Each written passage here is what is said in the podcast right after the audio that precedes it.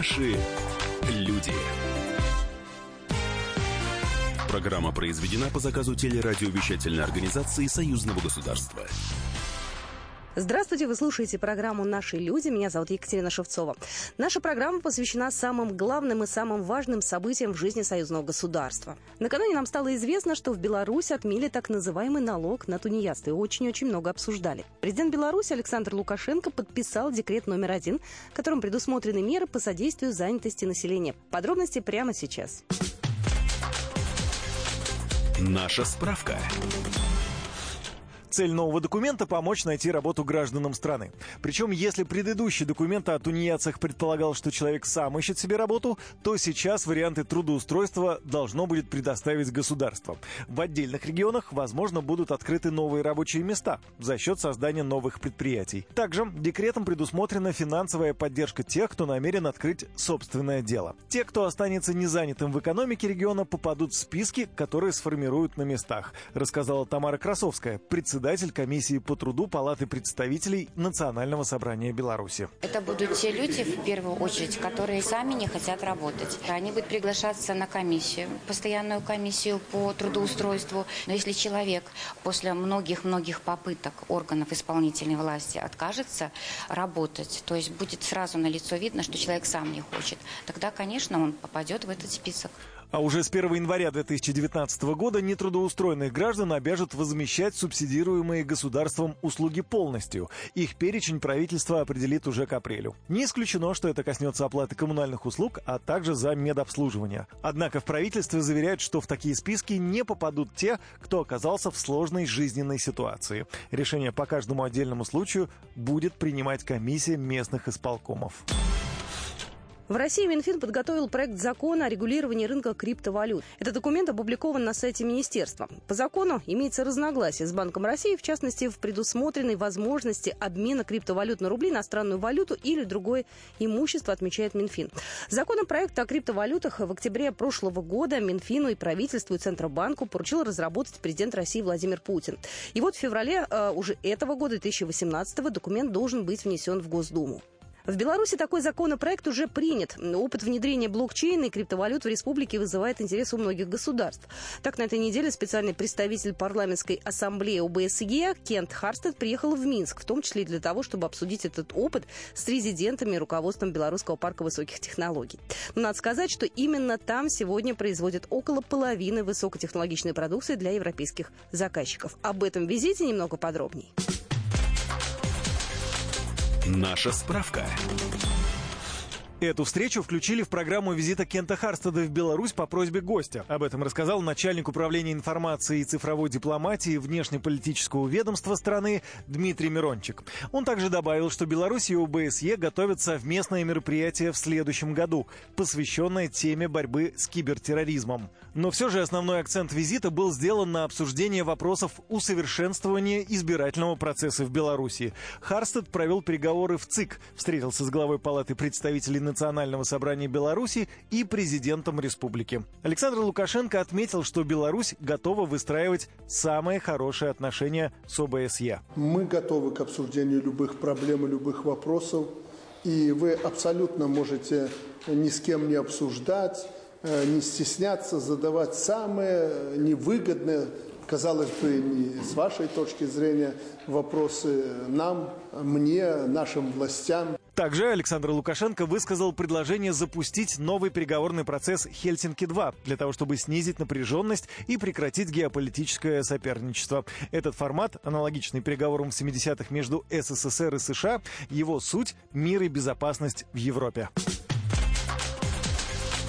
Наша справка. О безопасности, мире и государственных интересах России и Беларуси мы поговорили с заместителем председателя комиссии парламентского собрания по вопросам внешней политики Леонидом Калашниковым. Фрагмент этого разговора прямо сейчас в нашем эфире.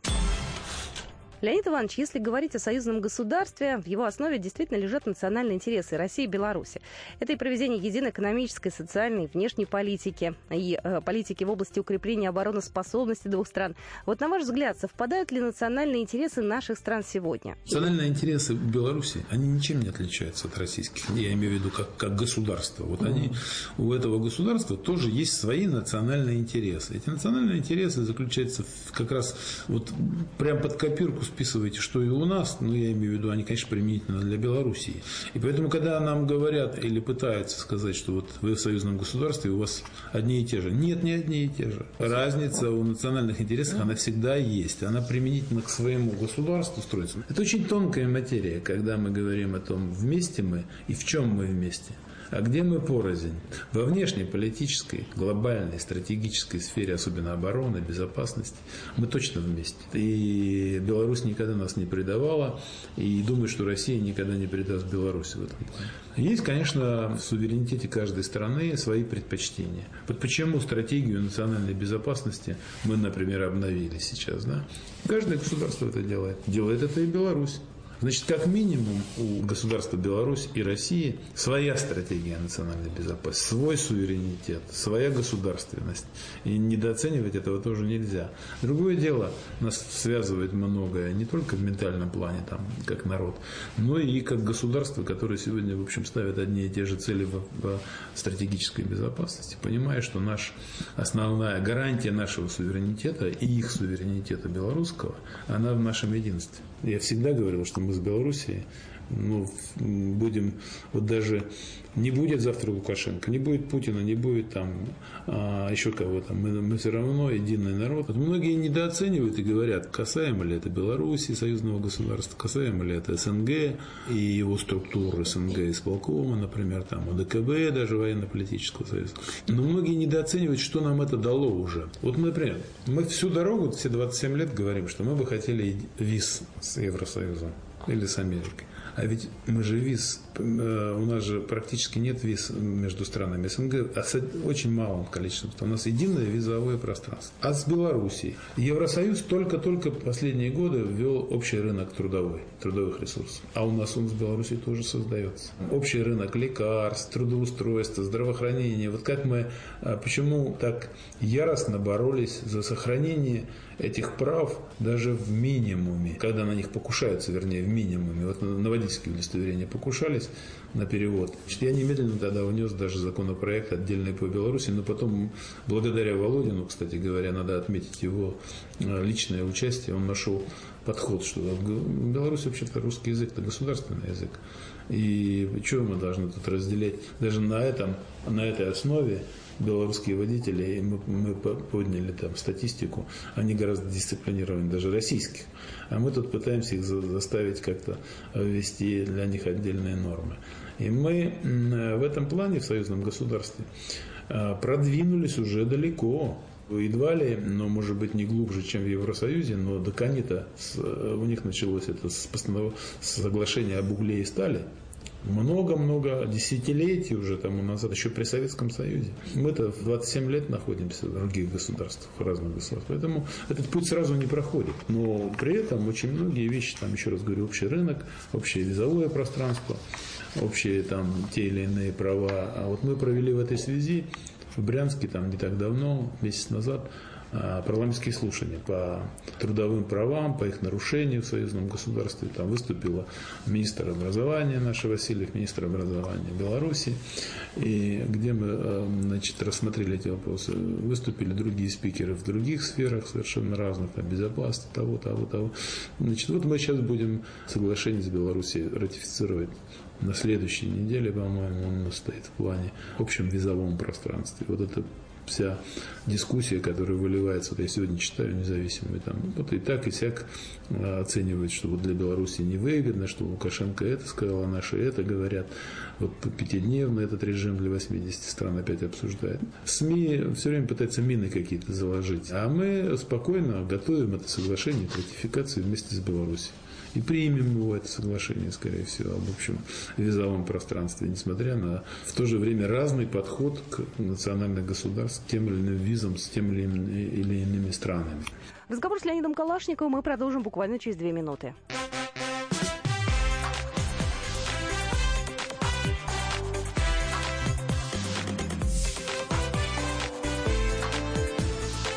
Наши люди. Можно бесконечно смотреть на три вещи. Горящий огонь, бегущую воду и телевизор. А о телевидении можно еще и бесконечно слушать в нашем эфире. Потому что ведущие Егор Арефьев и Сергей Ефимов просто огонь. И никакой воды. Только главное, что стоит посмотреть, а чего лучше никогда не видеть. Программу «Глядя в телевизор» слушайте по средам с 8 вечера по московскому времени.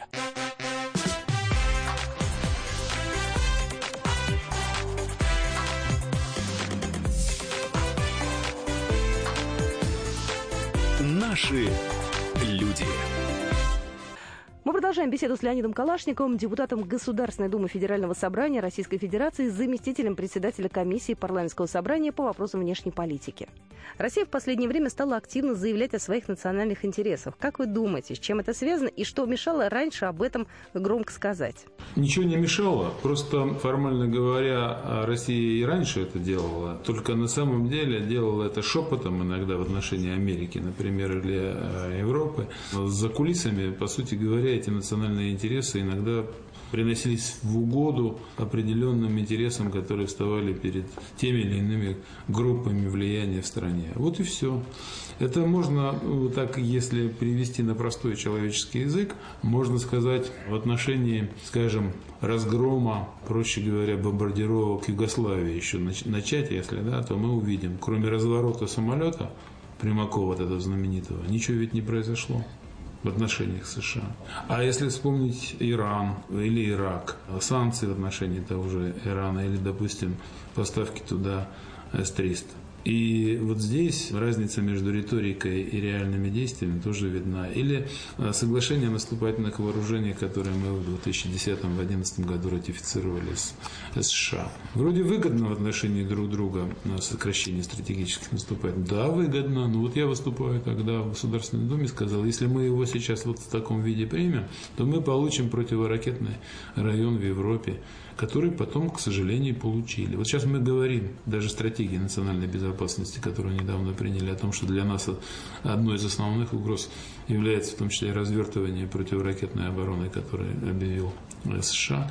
Но ведь это было, к сожалению, заложено вот в том документе, который мы с американцами заключили тогда, потому что взаимосвязь стратегических наступательных вооружений и противоракетных вооружений, она всегда была, всегда, и в советские времена она была, и потом. Это было видно, и как мы шли на соглашение с Америкой и все время понимали их национальные интересы, например, обеспечивая им афганский транзит.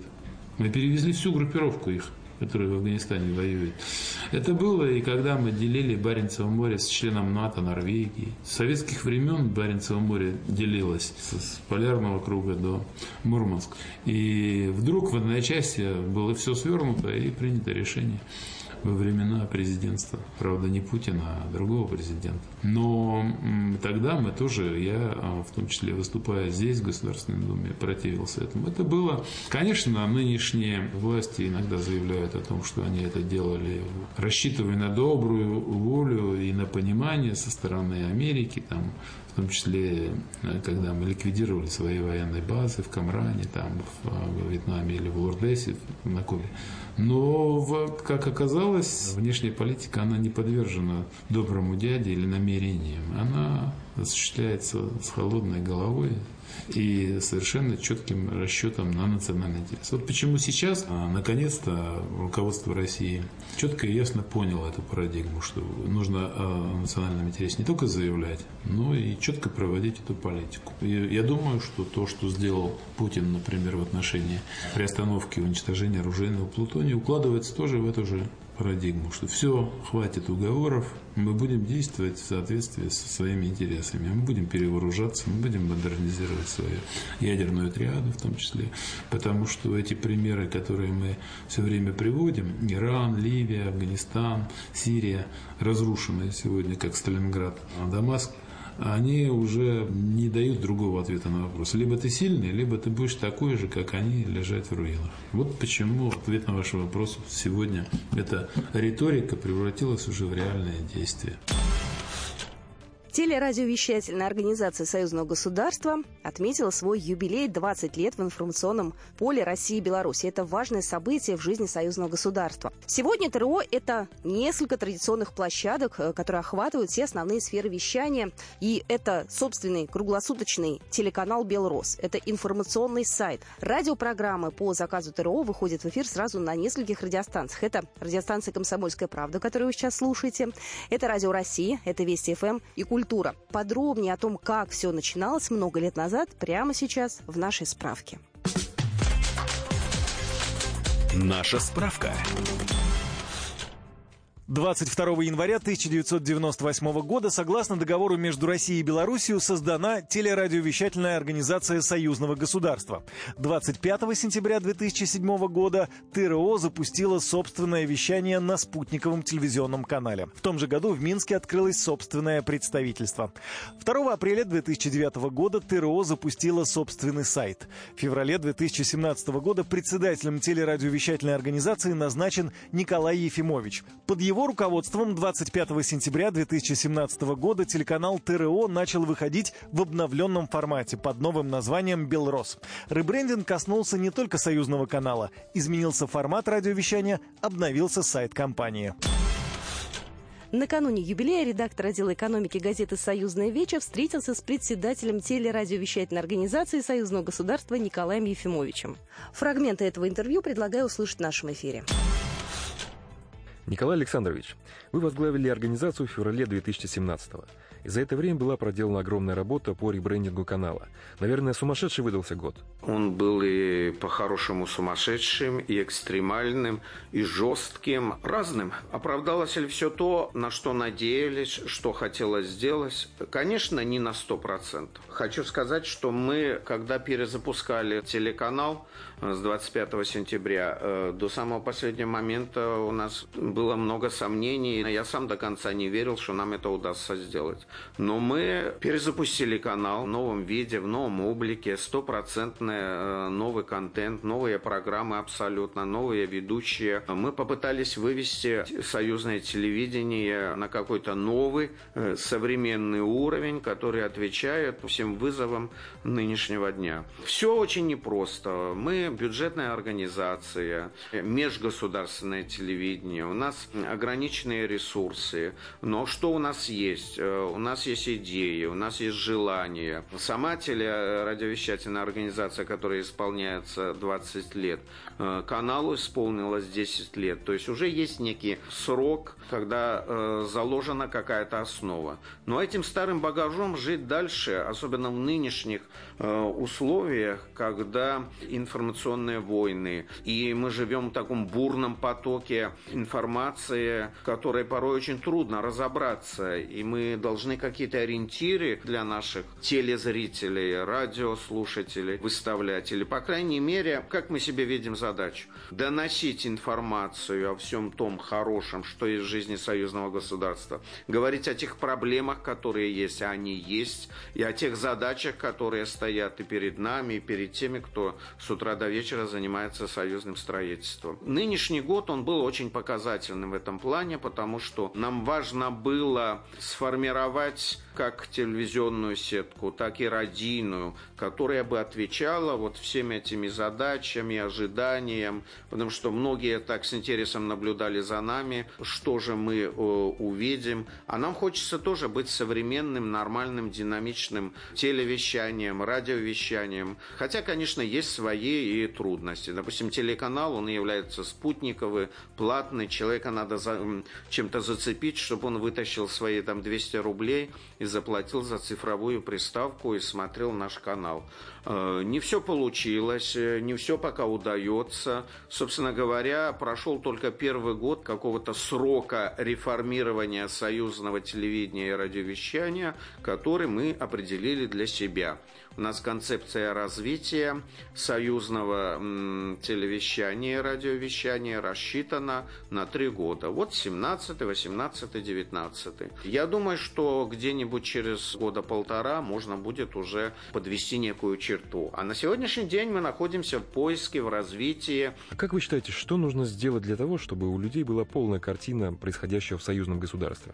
Когда в прошлом году возникла ситуация, Беларусь ввела пятидневный безвизовый въезд для иностранцев, и, естественно, сразу встал вопрос, а если вдруг эти иностранцы да захотят приехать в Россию, а граница у нас открытая. Границы как таковой и нет. И что выяснилось, любопытно, что и россияне, и даже многие белорусы не имеют полной информации Часть граждан вообще считает, э, что надо ездить э, в Беларусь с загранпаспортом. Я о том, что у людей есть острый такой недостаток союзной информации вообще о том всем, что есть у нас, чем мы можем воспользоваться, что реально работает на благо граждан. И когда вот люди заволновались, а что, вернуть теперь опять границу? Да как такое? Мы туда ездим, мы живем, у нас там родственники, друзья. И пошло-поехало. Вот этот момент момент, во-первых, это упрек нам, как э, тем, кто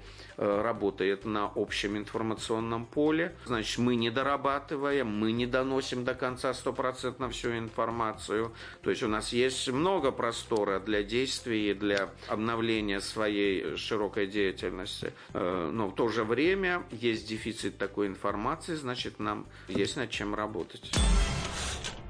Продолжение интервью с председателем телерадиовещательной организации Союзного государства Николаем Ефимовичем слушайте через две минуты.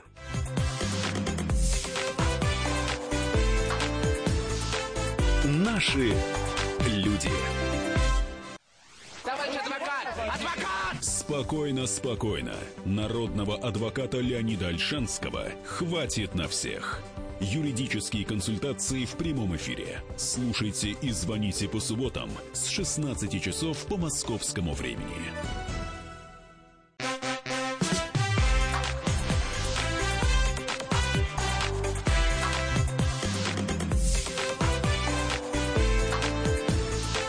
Наши люди. Слушаете программу «Наши люди». Николай Алексеев, редактор отдела экономики Союзного Веча, встретился с председателем телерадиовещательной организации Союзного государства Николаем Ефимовичем. Фрагмент интервью в нашем эфире. Телезрители заметили, что на телеканале «Белрос» появилось очень много новых интересных передач. А как они родились? Сидели и придумывали. Понимаете, э, нам важно было э, выстроить телевизионную сетку, сделать ее очень выразительной, интересной. Все то, что интересует людей в союзном формате, вот оно должно было присутствовать. Из чего исходили? Исходили из того, что со мной работает э, замечательная команда, главный редактор канала Татьяна Ягнатова, первый заместитель мой Людмила Ковалева, она из Минска, из Беларуси. Так устроены все союзные СМИ, что часть сотрудников – это россияне, часть сотрудников – это белорусы. У нас, в принципе, не очень большая компания. В основном даже мы такие медийные управленцы, по сути дела, потому что мы все по заказу заказу у нас с партнерами мы работаем, потому что у нас нет пока своего производства, у нас нет даже съемочной бригады. Поэтому мы очень активно работаем с партнерами, ищем, смотрим. Как появилась программа «Братская кухня»? Многие россияне ездят в Беларусь. Безусловно, путешествие невозможно без того, чтобы не отведать каких-то национальных блюд. Но есть э, блюда, которые значит, нас объединяют. Есть блюда, которые характерны только для России или там для Беларуси. Но вообще вкусные путешествия на сегодняшний день очень интересны, очень востребованы. Там есть о чем рассказать, показать потому что это телевидение, это картинка. И у нас родился такой уникальный формат кулинарной программы, где есть и, если так, современным молодежным языком, это такой кулинарный батл, когда два повара соревнуются, пытаются друг друга обойти кулинарном мастерстве. Все это дегустируется, есть ведущие, есть эксперты. Карта Родины, безусловно. Ну как не сделать такую программу, если Беларусь на сегодняшний день стала одним из главных с наиболее популярных маршрутов для россиян. В Беларуси для этого сейчас есть все, и музеи, и агроусадьбы, и замки, и рестораны, инфраструктура создана, и хорошие дороги. Белорусский журналист, он ездит по России и знакомится, и как бы испытывает на себе, и потом доносит до зрителей эту информацию. А российский журналист путешествует по Беларуси впитывает в себя, вникает и так далее. Программа «Рубай». Ну, а куда без такой программы, если 90% людей сейчас сидит в соцсетях? Что интересного происходит на интернет-пространстве, значит, российском, белорусском? Ведут, на самом деле, у нас эту программу одни из э, популярных блогеров, тоже сознательно э, пошли на этот шаг. С одной стороны, мы очень хотим, чтобы нас и смотрела и молодежь, с другой стороны, пытаемся понять, как формируется. Ведь, скажем, тоже общественное мнение во многом формируется сейчас в соцсетях. У нас есть дискуссионная такая площадка, клуб экспертов.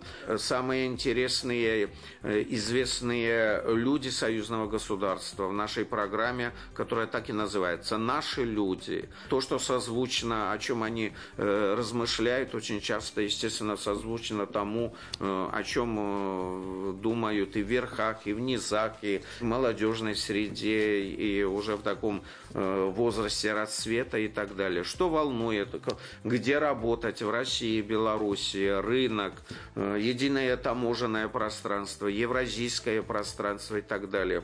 Все это вместе составляет формат нашего контента, который, еще раз повторяю, на 100% обновился, начиная с осени прошлого года. У нас есть свое ток-шоу, есть вопрос, он так называется, когда собираются здесь э, эксперты, разные общественные деятели, артисты, писатели, кто заметен на информационном пространстве и обсуждают темы. Темы берутся самые горячие. Вот, скажем, не успели пройти учения Запад-2017, которые вызвали бурную реакцию на Западе. У нас активно это все обсуждалось. У нас уже была снята программа на эту тему. Дальше вот у нас ожидается в ближайшее время какие программы, имена, которые нас объединяют. Что действительно нас объединяет, что нас э, роднит. Потом спортивная программа будет. Я обратил внимание, что в телепрограмме появилась новая передача «Что, где, когда в Беларуси».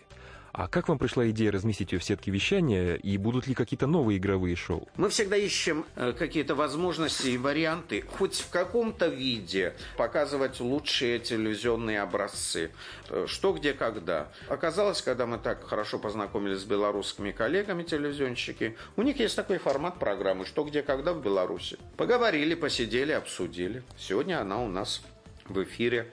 И с одной стороны это что, где, когда, с другой стороны это и белорусская программа, хотя, безусловно, она совместная, на российско-белорусская. Э, мы пытаемся сделать наш эфир таким, каким хочется э, видеть его союзным гражданам. Мы вернули в эфир э, мультфильмы, мы вернули телесериалы, мы насытили эфир музыкальными программами. Вот, скажем, у нас был очень выстроен новогодний эфир. В новогоднюю ночь все показывают огоньки, какие-то музыкальные программы, но мы же союзный канал – мы показали лучшие концерты славянского базара. Это наше, это то, кто кроме нас э, никто не показывает. Вот мы на этом пытаемся строить всю нашу политику я был в командировке в Узбекистане, и я обратил внимание, что там тоже смотрят телеканал «Белрос». И раньше смотрели телеканал ТРО. А какое значение имеет э, ваш телеканал для интеграции на постсоветском пространстве? Ну, это только радует. Если есть интерес к нашему каналу, и этот интерес не ограничивается рамками союзного государства. Я хочу сказать, что Содружество независимых государств все-таки на сегодняшний день, с одной стороны, есть еще очень много наших граждан, для которых та страна, была их страной. Они там родились, выросли, создали основы своей жизни. И им это интересно, интересны общие. У нас много чего есть того, что нас объединяет и роднит. Наш канал становится как неким таким э, инструментом донесения общей истории, общих интересов. Русский язык, который стал объединяющим во многом для содружества, то, конечно, это интересно. Есть там э, всякого рода технические моменты, которые не всегда дают нам возможность развиваться. Но то, что нас смотрит содружество, это факт, и это хорошо, и, надеюсь, так и будет. Вы очень много лет отработали в печатных СМИ. Долгое время были первым заместителем главного редактора «Комсомольской правды».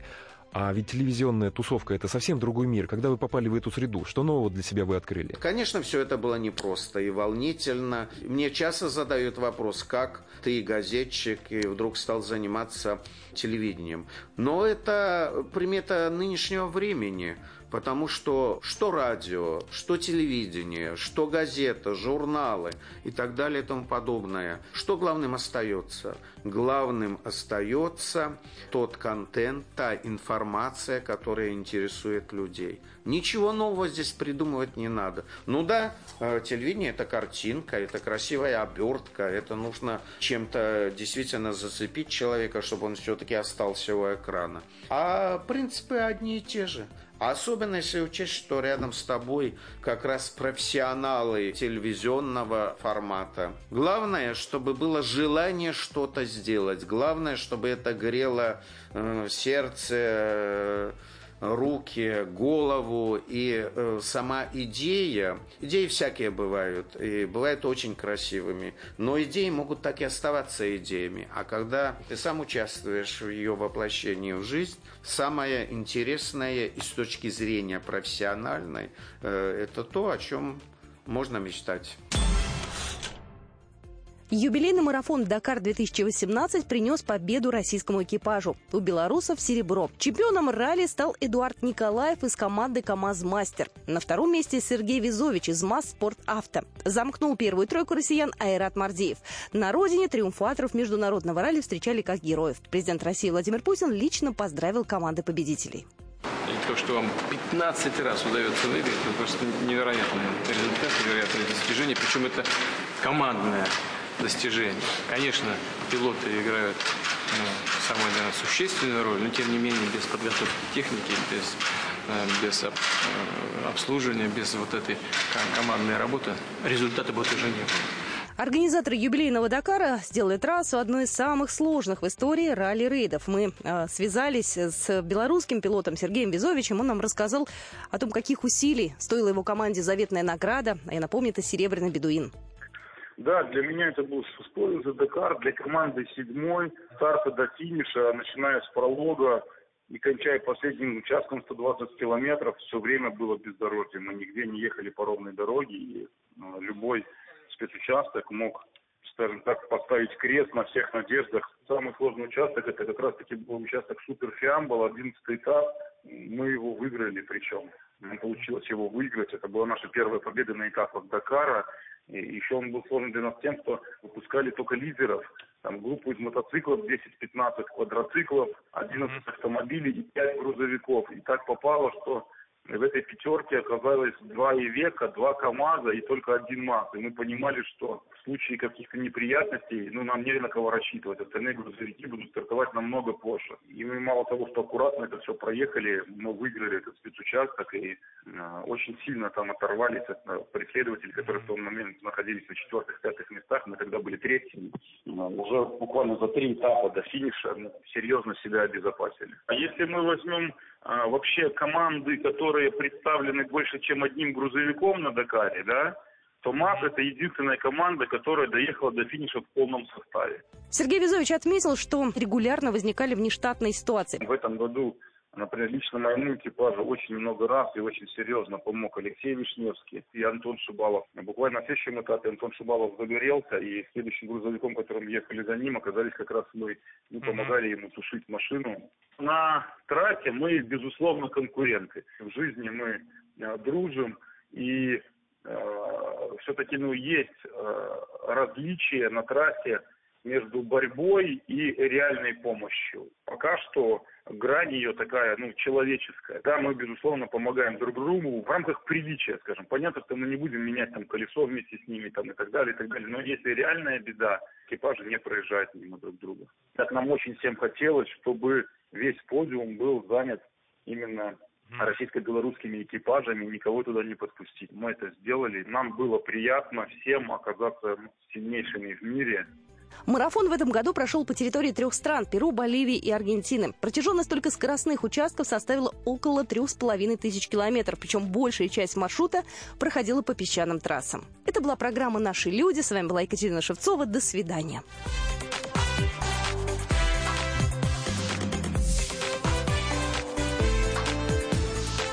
Наши люди. Программа произведена по заказу телерадиовещательной организации Союзного государства.